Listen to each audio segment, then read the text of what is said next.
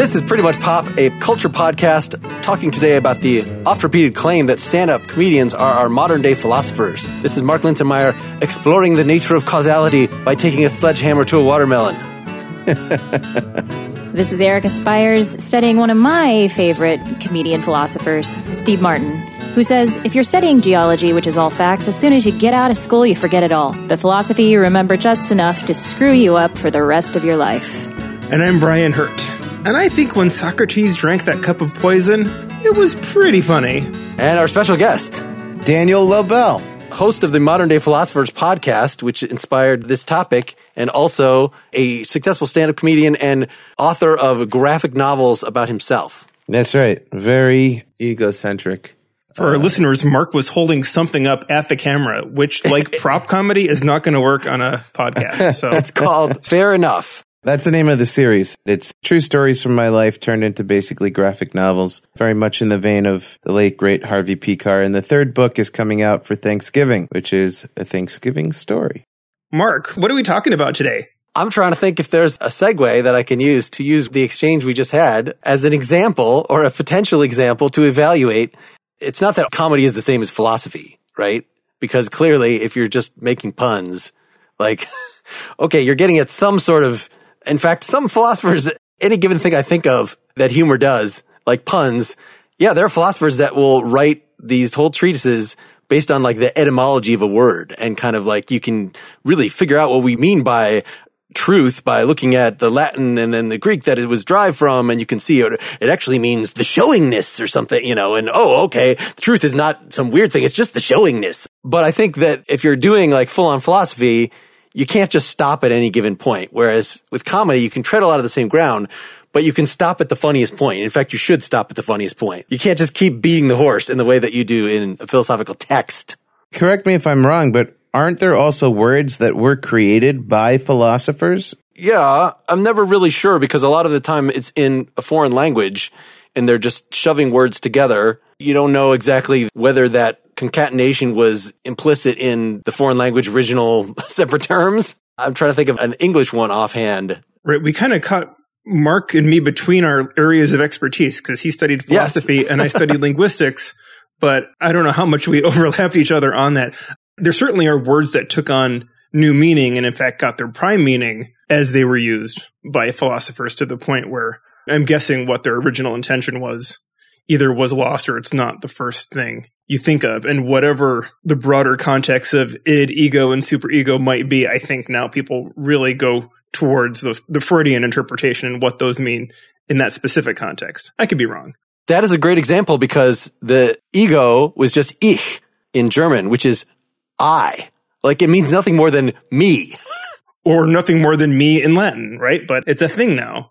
Yeah, exactly. George Berkeley, didn't he create a word? Uh, Clickety clackety clickety clack, as we all. I thought he did. I could be totally wrong, which is the whole premise of everything I do. if you listen to my podcast, I don't really know. I just stumble my way through life and do my best, but sometimes I'm right. Berkeley actually invented the term freethinker, calling somebody a freethinker, meaning that they're an atheist. There's something. That's probably not what you had in mind. But it still illustrates a certain point. Was that that comedians also make up words likewise? I'm sure comedians do make up words, usually by accident because they lack decent vocabulary. Well, I stumbled across the word humblebrag actually was invented by the author who wrote the book Humblebrag, This idea that, you know, well, I was watching the news while I was on the treadmill, humblebrag. Would you count that? That's a compound word, right? Yeah, well, that's what I was just saying. It seemed like freethinker and the German ones that I had in mind that a lot of those, it's the same kind of thing. Well, I guess the distinction is with freethinker, he assigned a new definition to existing words. With humblebrag, it's still the same definition for the same two words. He's just shoved them together into one word. But they describe a thing that didn't have a word describing it before. Okay, fair point. He's the expert on this, I guess. Okay, well, I, I'll defer to him then. I, I I'm the linguist, so I'll say everyone's right. Mark the Meeting is philosopher will say no one knows anything. Can you tell us more, Daniel, about like why you're our guy today? What is your particular expertise in comedy and philosophy? So I've been doing stand up comedy for close to 17 years. So That's Congrats. a long time. Thank you. That is a long time for a brutal field, right? yes, I'm hanging in and I'm hanging tough. That's great. I got into comedy not for any profound reason. I think because I wanted attention. I walked into an open mic once when I was nearly 16 years old. I signed up and the guy who ran the open mic said, okay, you're on in two.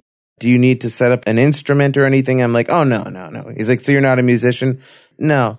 He's like, so you're a poet? No. And he said, okay, so this is a musician and poetry open mic. What are you here to do?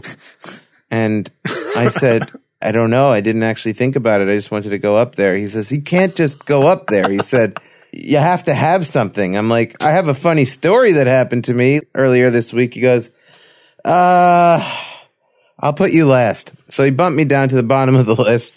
And then I went up last and I got laughs and everybody said, good job. And uh, I said, when's the next one? And they said, next week. And uh, it continued on like that for a very long time. At some point, I realized, okay, this has got to be about something more than attention for me at this point because it needed to have some meaning. I stopped and I evaluated like who were the comedians that I really liked. And at the time, Patrice O'Neal came to mind, George Carlin, I think Bill Burr. I thought, what is the thread between these people? And I thought about it and I said, well, they're all saying something. In fact, they're all philosophizing up there. I used to work for Jackie Mason and he introduced me to George Carlin. And so there was a period in my life when I was friends with both these guys and I'd be on the phone with them, hanging out with them. And it was very cool and surreal and this weird moment in my life where I'm hanging out with two of the greatest comedians, right?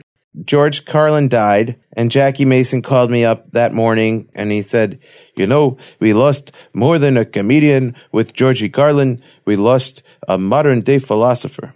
While I'd heard that term thrown around to describe comedians before, it never stuck with me as much as it did when he said it was very poignant. I said, that's what we are at our height, at our best. I still believe there's George Carlin and then everybody else. And I don't mean any disrespect to many greats that are included in the everybody else, but I've never seen anybody take this art to that high a level. And you could argue, no, Richard Pryor did better this or that. That's a matter of taste. But for me, I think George Carlin really did the most with the art form. And if he's a modern day philosopher, then that's what I want to be. Maybe Mark, you can chime in here too. What is a philosopher and is that actually different than a comedian? I mean, obviously I think you could be both, but what actually makes somebody a philosopher and not just someone who talks about philosophy? So if you, you had asked me this a couple of years ago, I would have said, obviously we have modern day philosophers. They're the academics. they write papers. They are systematic. It can't just stop at the funny part. Having to be funny is in fact a restriction. It would keep you from examining the truth to the degree that you should.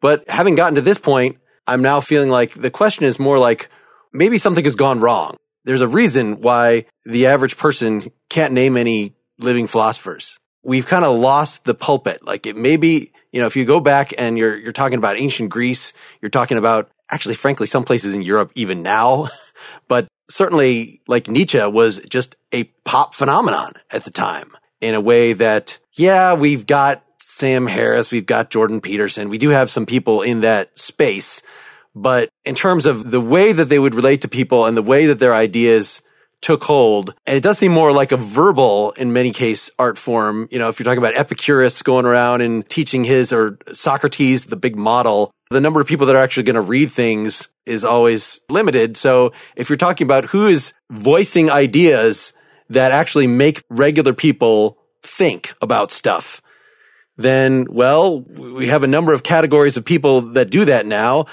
Politicians are mostly voicing cliches and got to keep on message. And then we've got a bunch of hucksters. We have, I don't know, there's just something weird about the whole idea of a crowd of people not talking to each other. They're paying attention to one person who's up there. And I understand if the one person's up there creating art, like, and everybody's marveling at the art, like that's one thing. But if they're just talking, what's going on there? This whole idea of the purveyor of wisdom and then all the rest of us are listening to that and being enlightened by that. Like, That's either religious figures or other hucksters that are doing modern things that they might call philosophy or something, but it's sort of more related to religion when you get down to it, maybe a new kind of religion. And so this hybrid, the comedian who is doing something is creating art, you know, creating a well-crafted joke is similar to creating a song, but they're also the kind of Daniel's talking about here. They're also putting forward ideas. So I'm willing to say that like, okay, there was a branching off since the time of Socrates and the Carlins and the Louis C.K.'s and the Bill Burrs and the many other followers in that tradition are one legitimate branch of that. Mark, I'm going to just say that looking at things like TED Talks, there still is, I think, an appetite for people to just get knowledge from someone who's talking. What's really incredible about comedians is they are doing that and also making us laugh. Right? There's two things going on at the same time that you could actually be philosophizing and doing something that's really hard, which is to get a laugh out of a room. I don't know how to do that, but when it happens, it's really something to see. Is the comedy part incidental? Like Daniel, the way you were just describing your journey is like, okay, you started by, I just want to be up there in this position and having people look up at me and listen to what I have to say. That it really came from that spot. But then when you're like, okay, what do I actually want to say? Then like that is the point of philosophical reflection. You're kind of figure out like, what do I actually think about stuff? And if you have nothing to do but I mean, you could be like a Jackie the Joke Man Martling that sees, you know, the history of comedy and I will just write jokes, jokes, jokes. What is the structure of jokes? I am a scientist of the joke. But the other side of that is where the joke part is almost incidental. You're using that craft to draw people in, but you're really about saying the stuff that you want to say about making these observations and what makes it funny is not just that it was a setup and a well-timed punchline, but it was that skill used on top of something that seemed insightful. He's saying the things that I think I had never thought about things that way before. This makes me feel better about the state of the world, you know, whatever. How does that reflect on Daniel, your being locked in your own mind, deciding what you're going to say? And then through your podcast, Modern Day Philosophers, talking to what a hundred plus comedians about how they do the same thing. Right. I think there are these different levels of what you can do with this. You know, it brought to mind and I guess George Carlin's a big part of this at this point for me. I had him on my college radio show, which was my original podcast.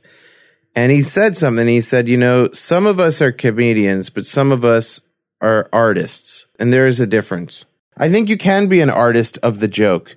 But what I found through my podcast is that not all comedians are modern day philosophers. You can just want to make people laugh and have nothing behind it. For me, that burned out. I think there are some people that have an endless pit for attention seeking. And as somebody who has a narcissistic comic book about himself, I can't say that I'm not in that camp, right? But not to the degree that I've seen out there. And maybe that's just my own rationalizing it for myself to feel better. But I don't feel like I need that much attention as much as I feel gratified by being able to spread my views of the world and share and grow in my understanding of it by using this art form. And that need for attention itself becomes a source of philosophical reflection, of, of psychological reflection, of like, what do I actually want? You know, cause you get it. You can make a, a room with people laugh. And then it's like, is that enough? I don't know. It seems like it's one of those temptations that as the Stoics say, you know, turn out to be, you get accustomed to it. You, you want more. You find it's not enough one of those things that is not all it's cracked up to be. And that sort of seems that at whatever level you get, even the most famous comedians, they might find like making a whole stadium full of people laugh. Like that's just, what is the point? It's not even enough anyway. It's, there's something fleeting about it. Right. One of the things I remember, and it wasn't such a conscious decision, but I was asking my guests before modern day philosophers when I did my podcast back in college and I had all these comedians on I kept asking them, especially the older ones, what keeps driving you? What motivates you at this point? And I was dying to know because I was dying inside as a comedian. I just felt like I don't know how much longer I can sustain this. I don't care anymore. And I didn't understand why I didn't care and I didn't understand what was missing. And people would just be like, I like it. I like making people laugh. And I'd be like, ah, that can't be it. That can't be enough. And I feel the way about comedy as I feel, I mean, the things I think about a lot are food, religion, comedy.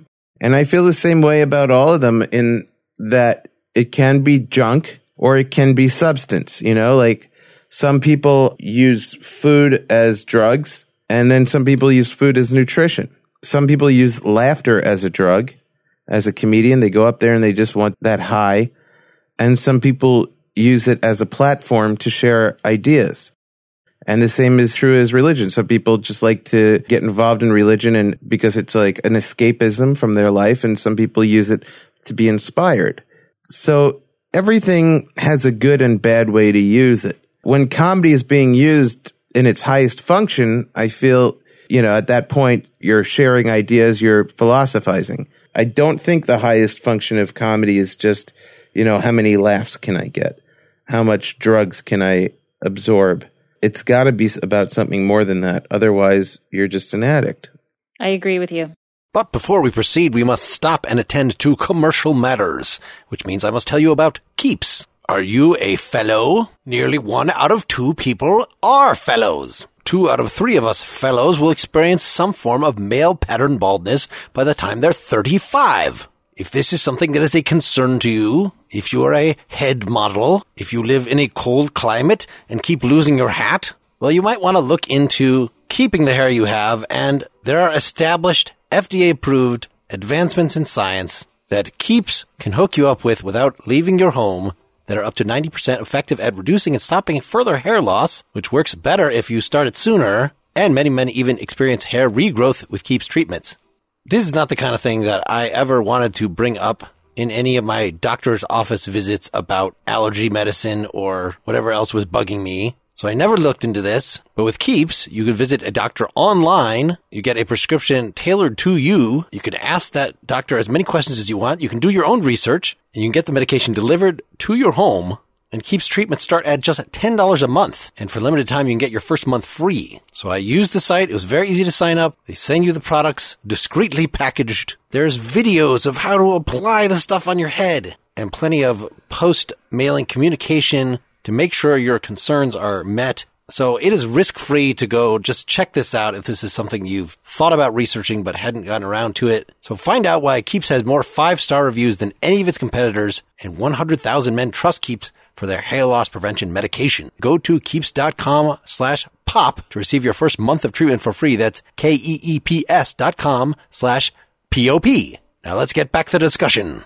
What Daniel said makes me want to ask a question to both of you, Mark and Erica, being performers, wondering if whether it's music, as you both do, or acting, more Erica, do you need to be getting something different or special other than just getting the admiration or the attention of your audience? Are you going for some sort of transcendent moment as an actor or musician? Because those are different kinds of things, but you're still the center of attention and on stage. It has to be more. It's not sustainable for long term unless I think of something more. And sometimes that long term is just like the point of one particular show might be, oh, this is just going to be fun because I just need it. Like that's all I need is it just needs to be fun. Not only does it help with nerves, but it just helps with my own personal psyche to know that I'm not just doing it for myself or at least convince myself I'm not doing it for myself, you know, and that it's not a stupid profession to be in, that it's absolutely essential. And maybe it's not a profession, you know, like theater in particular. It's not like a big money making venture either for me or for anybody producing it, right? Just like we were talking to my brother about operas the same way, but there's something about it that we feel is essential that whether it's helping people express themselves or helping people see part of themselves in the performance that you give and the story that you're telling, I do believe that it can change people and make us more compassionate, empathetic, and connected people. And I think being a mindful performer, whether you're a comedian or an actor or a musician, is really helpful. It doesn't mean you're always going to get it across by any means, but at least the goal is there. Mark, are you going to be just as high minded or are you going to bring us back to earth here? Well, I want to use my response to push things back to Daniel because I have often thought that I don't know how I, if I would cope very well as a touring musician. I like working up a new set, performing it in front of people a few times and it gets cleaner and cleaner every time. And there's something very satisfying about that but definitely I get tired of songs and I get rid of them from the set. Whereas it seems like the typical comedian trajectory, which is maybe not the way that Dave Chappelle or Louis C.K. does it, certainly not Bill Burr, is that you are crafting a set, getting these jokes sharper and sharper, articulating your points in a more and more effective way over like a year. And then it's like, okay, now I'll do my special. I'll record my album, whatever, and then wipe the slate clean probably and start a new thing. So how is the idea that you're meaningfully conveying something to an audience, but you've said this time and time and time before? Like I could not do the same podcast time and time and time again. I have to have new content, new things to say. This is the kind of one of the things that's been a barrier between me and even trying out stand up comedies. I just, I want us to talk more off the cuff. What is your approach there, Daniel? Or, or how do you see this interacting with what we've been talking about, about being philosophical as comedy? Ideally, as a comedian, I think what you're doing is you're trying to craft a set that's really good, really strong, conveys your ideas, conveys your punchlines, gets the point across, and you want to do that as smoothly and as effectively as possible. So you run the same material again and again until you get it to that point. You're crafting the set, so to speak, right? Then you record it, get it out there, and move on. And I've seen many guys that are doing the same set now that they were doing 10 years ago. And what that does is it freezes them at a moment in their life that they're endlessly living in. And this is where comedy can be a dangerous thing because that limits your growth intellectually, emotionally, spiritually, however you want to look at it. So if you're proclaiming this thing to be true about yourself, in a way, you're actually making it true about yourself. So even if it was at one point true and now it no longer is, to some extent, you are prolonging its truth. We try not to live a lie, you know? It's weird. Sometimes I've seen people go on stage and they talk about their girlfriend, but they've broken up with their girlfriend. And there's a disconnect between those two realities. And I don't know if the audience knows, but I think they can tell because it's coming from this insincerity. You know, there's a lot of reasons why I've thought that comedians are not modern day philosophers. And one of the things is if you're not trying to grow and push yourself as a person, as an artist, you get stagnant, you stop philosophizing, you get stuck in a routine. That's when people say, Hey, why don't you do your routine? You know, that's a routine. That's not even art anymore. You're just punching in and punching out. Imagine, you know, Van Gogh painting the same painting over and over again, mass producing it. It's not really creativity anymore at that point. It's just reproduction. So is there something about philosophy in creating something new, just relating it to philosophers? Are they always thinking of something new? Are they ruminating on the same ideas and spinning new things out of that? Or is it about pushing beyond their boundaries in the same way that you're hoping that a great comedian would? It depends who you're talking about. It does seem like usually philosophers, they have a philosophy. They have, this is like a core of stuff they believe and they're working out from that and working at better ways to articulate it, especially a public philosopher. You know, if you're like a prominent atheist and I believe that I should evangelize, then you're going to be giving a lot of the same arguments again and again. And you like, you tweak them to particular audiences or to particular situations or you engage in debates. A lot of philosophers don't like that kind of evangelist. Like, that's not real philosophy. You're not doing fresh thinking. But even like the most high minded, respected written philosophers, like it's going to be very rare it depends how much they write. Let's put it this way. So some people really like Robert Pirsig. So this is uh, somebody that wrote Zen and the Art of Motorcycle Maintenance and like one other book. And some people really think just he's the be all and end all. And so he just, he wrote it once. I'm getting to this primal truth that influenced a lot of people. Most academic philosophers, no, they might have their classic work, but then there's probably like a whole bunch of articles that were leading up to that later books that are kind of playing over the same theme. So like John Rawls is one of the biggest 20th century philosophers that there was. And he's kind of, you know, his books are thick. It's not like he's repeating one idea over and over again. He's using his philosophical skills to address a lot of distinct issues. Well, I think a key thing that's happening, and this happens, I think, across academia, is they're not going to be contradicting themselves later on as a rule they're going to try to support their earlier works and maybe develop them further. Where what Daniel was talking about with comedians, especially because it relates to their own life, they're developing as people and as adults. And they may say, you know, 10 years ago, I thought this. Now I'm a father or I had a tragedy or whatever. And now I think this about things. And they really can do a complete 180 or go in a new direction in a way that I don't know that a philosopher or really any academic would tend to. I mean, this might be a problem with philosophers as well as comedians, but I think sometimes what I see is that comedians will alter their philosophy to adapt to the way they want the world to be. I mean, I think there's a lot of groupthink in comedy because it's entertainment. It's part of the entertainment industry. I've tried to separate myself as much from that as possible. I try not to care what show business says or what Hollywood tells you is ethical or right or whatever and tried to make my own assessments. You know, I had this interesting thought the other day when I was rewatching Chappelle's special and Bill Burr's recent special, thinking in the context of this show about how we love comedians being politically incorrect. Bill Maher had a show called Politically Incorrect, right?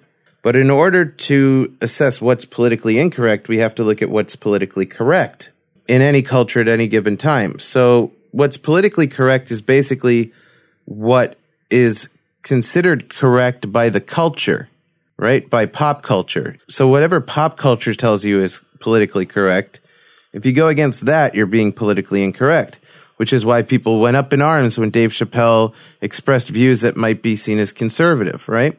That's limiting philosophically, I think because if you want to be politically incorrect, then you're almost painted into a corner of going against a certain narrative. And if not, you're sort of just stuck in that narrative. That doesn't leave a lot of room for independent thought. Oh, that's really interesting. I was just thinking about being PC or not being PC could be a choice that people are making as a reaction to what the PC world is, or people can just be PC or not based on, well, I've always been this, this is the philosophy that I, I guess if your goal is to be a philosopher comedian. You don't necessarily care if you're being PC or not because you're just going to stick to the philosophy that you've set out for yourself and that's your goal.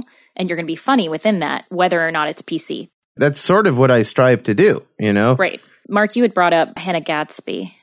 Yeah, I thought the Nanette special by Hannah Gadsby has gotten a lot of press recently. It's kind of been an interesting test case of, of this. Hannah said in this interview, you know, what comedy is, it's being an outsider. So if you're worried that comedy is so delicate that people can't question it, then harden up. And then she's asked about, well, is the audience too PC? And she said, no, comedians are too sensitive. If something as benign as political correctness can kill comedy, then comedy's already dead. I agree with that. So she was expressing in her special kind of what you were describing, Daniel, that she had come up with these routines self-deprecating things about her appearance, about her being a lesbian, then would tell these again and again and again at different clubs. And she said specifically, like some of the anecdotes, she would have to stop at the funny part. She would have to, you know, obey the laws of comedy. And that was actually falsifying what actually happened. See, she didn't have to. She chose to. That's the distinction, I would say. She got caught up in a narrative. These are pitfalls that a lot of comedians fall into. They get caught up in a routine or a narrative or a character. And those things all limit your growth potential comedically, in my estimation. But she sort of had to stop, Daniel, if she wanted it to be a joke, because the part where she gets beat up, I mean, it's not a joke anymore. No, she just had to be more creative with how to express that comedically. Do you have any examples of how you've done something similar in your work? Something that was probably very hurtful to you, but you didn't stop at the comedy? Given how much of your work is autobiographical and doing that through the, like, this seems really appropriate actually aimed at you, you know, with the comic too. I'm about to be a father. I've on stage recently I've been talking about how terrifying that is to me and how people come up to me and they're like you must be so excited. What are you doing to prepare for it? You must be so excited. And I go, well, I, what I've been doing is pretending that it's not happening, you know? I just pretend that nothing's going on at all and uh, my wife gained a little weight. You know, I just don't want to face the reality of it. And that gets big laughs because it resonates true with a lot of people, I guess. It's honest, but it's also painful. And I kind of get into that a little bit, into that pain of being a father. And, and it's not a happy thought to say that, right? But right. it's an honest thought and it's in your delivery. It's in the structure of how you're saying it. You can talk about being raped and make it funny that is one of the great challenges of being a comedian if you choose to take it. I'm not saying everyone raped should make it funny. Sometimes that's just deflecting away from the pain, and that's not healthy at all. And that's another pitfall comedians do is where rather than face something, they just would rather deflect and use comedy. But if you're really coming at it as an artist, I think you work things out, be it in therapy or however, and then you also bring it to the stage. Not you use the stage as your therapy, but you use the stage to convey the ideas that brought you into therapy or what you learned. Like I go to therapy. I deal with these things on a real level. I'm not there cracking jokes with my therapist. You're not trying out your new set on your therapist. Right. I try to be honest about things in life. That's why I switched from Danny to Daniel. Danny was a character. That wasn't me. That's not my name. It's something I came up with. It sounded like a showbiz character. Danny Lobell, you know, it's like a name in lights type of thing. And that's not what I want to be anymore. Nothing against lights, but I just, uh, you know, I just didn't want that wall between who I am and who I present to the audience. I think Emo Phillips is a brilliant comedian, and I hope anybody listening to this doesn't take this as anything other than, you know, I, I think he's great. Sometimes I think, and I could be wrong, that he's limited himself because he's in this character. And he's been in this character since the 1980s, and he doesn't do interviews as Emo Phillips. Like he used to come on my radio show podcast back in the day, but only in the character. And then afterwards, I get to meet the real guy for a little bit, and I was dying to interview him, but he wouldn't do it. Rodney Dangerfield, one of my favorites, always in the character. A little less so than emo, but even still, you create a character, you then have to live into the reality of that character. It limits you artistically on some way. Now, that might not matter. There's very few people who have ever walked the earth as funny as Rodney Dangerfield and what he contributed to the world of comedy and emo too. You know, you can't take anything away from that. Is it philosophical? That'd be a tough argument, I think. Stephen Colbert did, a, I think, probably a very unique thing, right? When he went away from his, what would you call his character? Shtick. His Right. shtick, yeah. Like he did his shtick and he did it very, very well and we all loved it. And then he's like, no, I'm just going to be me, the actual Stephen Colbert now. And now it's up to the audience to decide if that's better. My take is it is, but some people might say otherwise.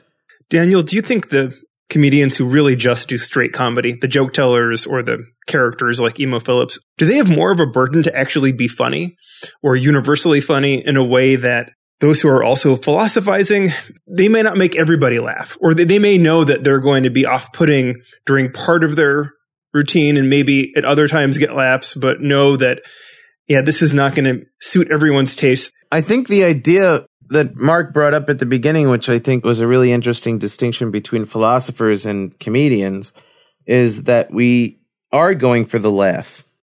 If you're trying to convey ideas that you think might be difficult to come across to a certain audience that you're speaking to, I think it's still your responsibility as a comedian to be funny because I don't believe in false advertising. I think if you tell people to come out to laugh, they should laugh. This I've given a lot of thought on the Hannah Gadsby controversy is was it funny? Was it comedy? Was it just spoken word? I don't know. I think what she did was unique and special and great. Was it comedy? I don't know. There were certainly comedic elements to it, right? May have been a one woman show. I don't know if you have to categorize things where you put them, but it certainly blurred the lines, which is what I think intimidated some people. And do I have to laugh at something for it to be comedy? Or if other people are laughing and I'm not getting it, is it still comedy or isn't it? I watched a lot of specials in preparation for this discussion and I sat in angered silence through some of it. So I don't know. Well, that's the big question that's, in my opinion, destroying comedy when people answer it a certain way. I think no. I think the answer is absolutely not. You don't have to find it funny for it to be comedy. In fact, if everybody found it funny, it probably sucks. it's saying nothing. What is it? If I go up there and I tell a joke, a pretty benign joke, right? About my dog. Just a silly little anecdote about my dog. Like I have one I used to do about how I take my dog out for a walk and he can just pee everywhere. And meanwhile, I'll be like dying to use a bathroom and I'm jealous and he'll pee right on my neighbor's lawn. But if I did that, you know, it's a sex crime, you know? So it's just like why that's funny is almost this weird thing of being jealous of a dog peeing, right? It's a benign joke. Now, somebody in the audience could have just lost their dog that morning of 20 years, right? And I hate this word, but it could be triggering for them that I brought up my great relationship with my living dog. Do I have to be conscientious of that potential? Now, where's the line? What if I made a joke about rape and somebody in the audience was raped? Do I have to worry that somebody in the audience was raped? Or do I have to look at like, is this joke going to make the most people laugh? Or is this going to offend more people? And I think that's where you gauge where something is or isn't funny is you give it to the audience and you have them respond to you and they tell you yes or no. And you take a sampling of, you know, a bunch of different audiences. And if it isn't funny, they'll let you know. And if you continue to do it, I think that's the definition of insanity, right? You just keep doing the same thing, expecting different results. But Well, that's that would be the definition of self-indulgence. That like you feel like I have to express this thing in this way, and if you people don't like it, then fuck you. You know, maybe I could be satisfied with like that two people think it's the funniest goddamn thing they've ever seen, and like that's the truth I was hitting toward, mm-hmm. and maybe only these people have that sensibility that can get that. It does seem like that that's one difference, you know, of course, between writing and being in front of an audience, that you get that immediate feedback that could be stifling, that like you don't get the immediate feedback that you wanted. And so you don't continue to build it. I just wonder if like Zach Galifianakis's Between Two Ferns thing, which is hilarious, but it's not in front of an audience. And you could see that kind of routine failing to connect, like being actively unfunny in a way that then makes comedians, people who think about comedy, laugh. Like that can be a fairly narrow audience. It just, I could see that you wanting to flesh something out in a way that like, you know, it's just like if I posted all my thoughts immediately to the internet, to Twitter, and have people say, well, that's fucking stupid. Like, okay, well, that just makes that grind to a stop before I have the chance to dig the hole deeper in a way that might eventually come up with water. yeah. well, I guess in your example, the Twitterverse is its own kind of thing. I don't know if it really reflects an accurate sampling of society. But just to go with the broader theme, yes. And to add something, going back to what I was saying, what I think kills comedy is this idea that it has to be so universal, is this idea that it has to be funny to everybody and account for everybody's feelings. First of all, comedy was never supposed to account for your feelings at all. It's supposed to change your feelings, and sometimes that hurts. If your feelings are hurt, that's something. Sometimes that's a good thing. Growing pains is a thing. Going back to my example, I purposely went for an extreme example with rape. I don't have any rape jokes because I haven't found an angle that I think is hilarious with rape. But if I did, I would certainly try it. You don't really know the effect you're having on people. Somebody in the audience might have been raped and talked about it in therapy ad nauseum. And everyone comes up to them because it's gotten around and they're constantly, oh, I'm so sorry, the rape, and they're so delicate and sensitive around them. And it can be incredibly refreshing for that person to finally see somebody make jokes about it and laugh about it. And it could actually help them put that chapter of their life to bed and be like, okay, I feel like I can finally laugh again about these very dark things that happened to me and move on with my life rather than maintaining this thing on this altar of sensitivity. The secret that I can't talk about kind of thing. And now all of a sudden it's out in the open and, and we're laughing about it. Did you watch the Bill Burr or the Chappelle where Chappelle is like, I'm what you call a victim blamer? Yes, Like, I did. you Yeah, like yeah. that? Honestly, if you had asked me the same question maybe three years ago, I'd have had a totally different answer for you.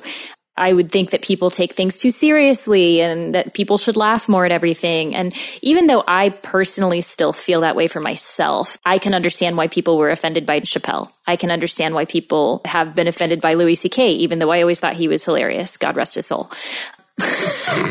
You know what I mean? So personally, I still find a lot of that funny, but it's hard in today's lens for me to even laugh at it, even knowing that at my core, I'm like, I think that's funny, but then I worry how it's affecting other people.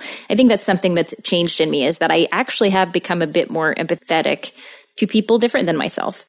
you try to be responsible as best as you can.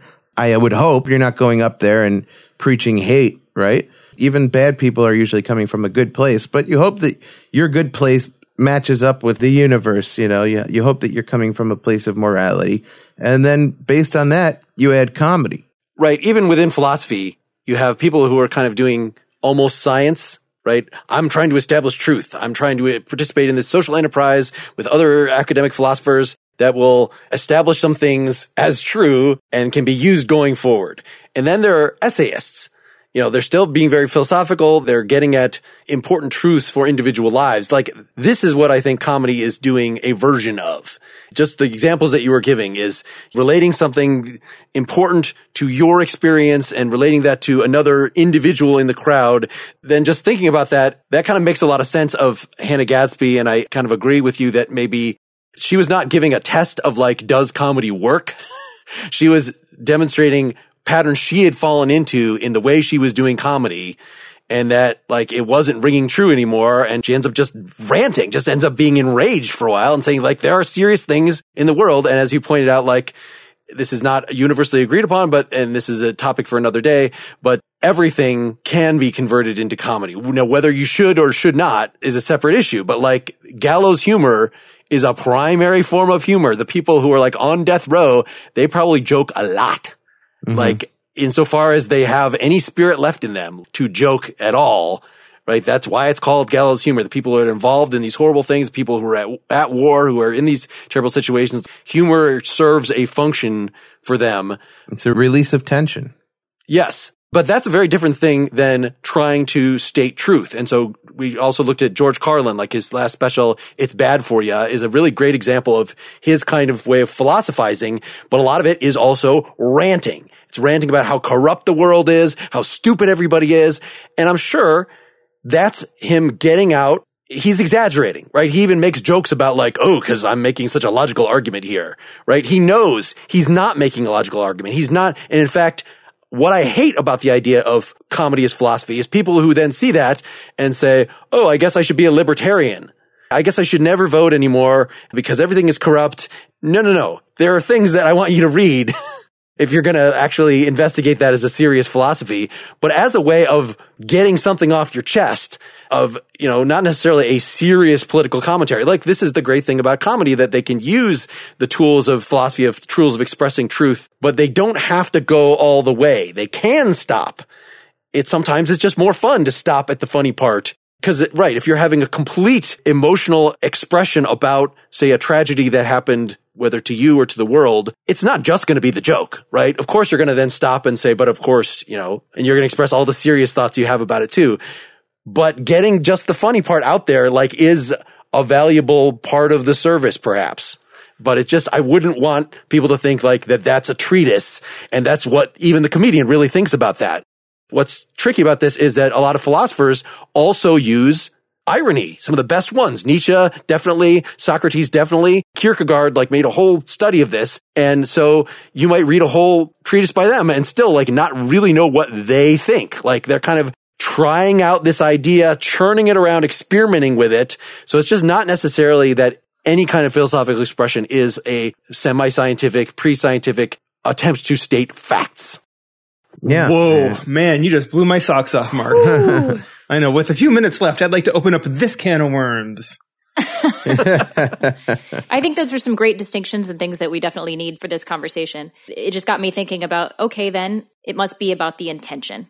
It's the intention of do I want to get something out there that's bigger than the joke? Absolutely. It's junk food or nutrition. What are you going to do? You have the ingredients, you have the kitchen. What are you going to make? And it's each person's individual decision whether or not they want to um, make philosophy on stage. But are all comedians modern day philosophers? In my assessment, no. Are most of them? No. Are some of them? A select few are, you know? And that's why you're going to have a rating system for your own podcast.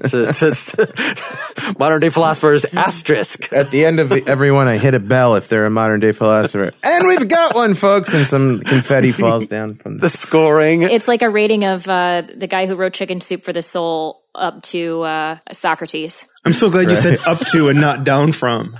Because, oh my gosh, Erica, that would have been shameful.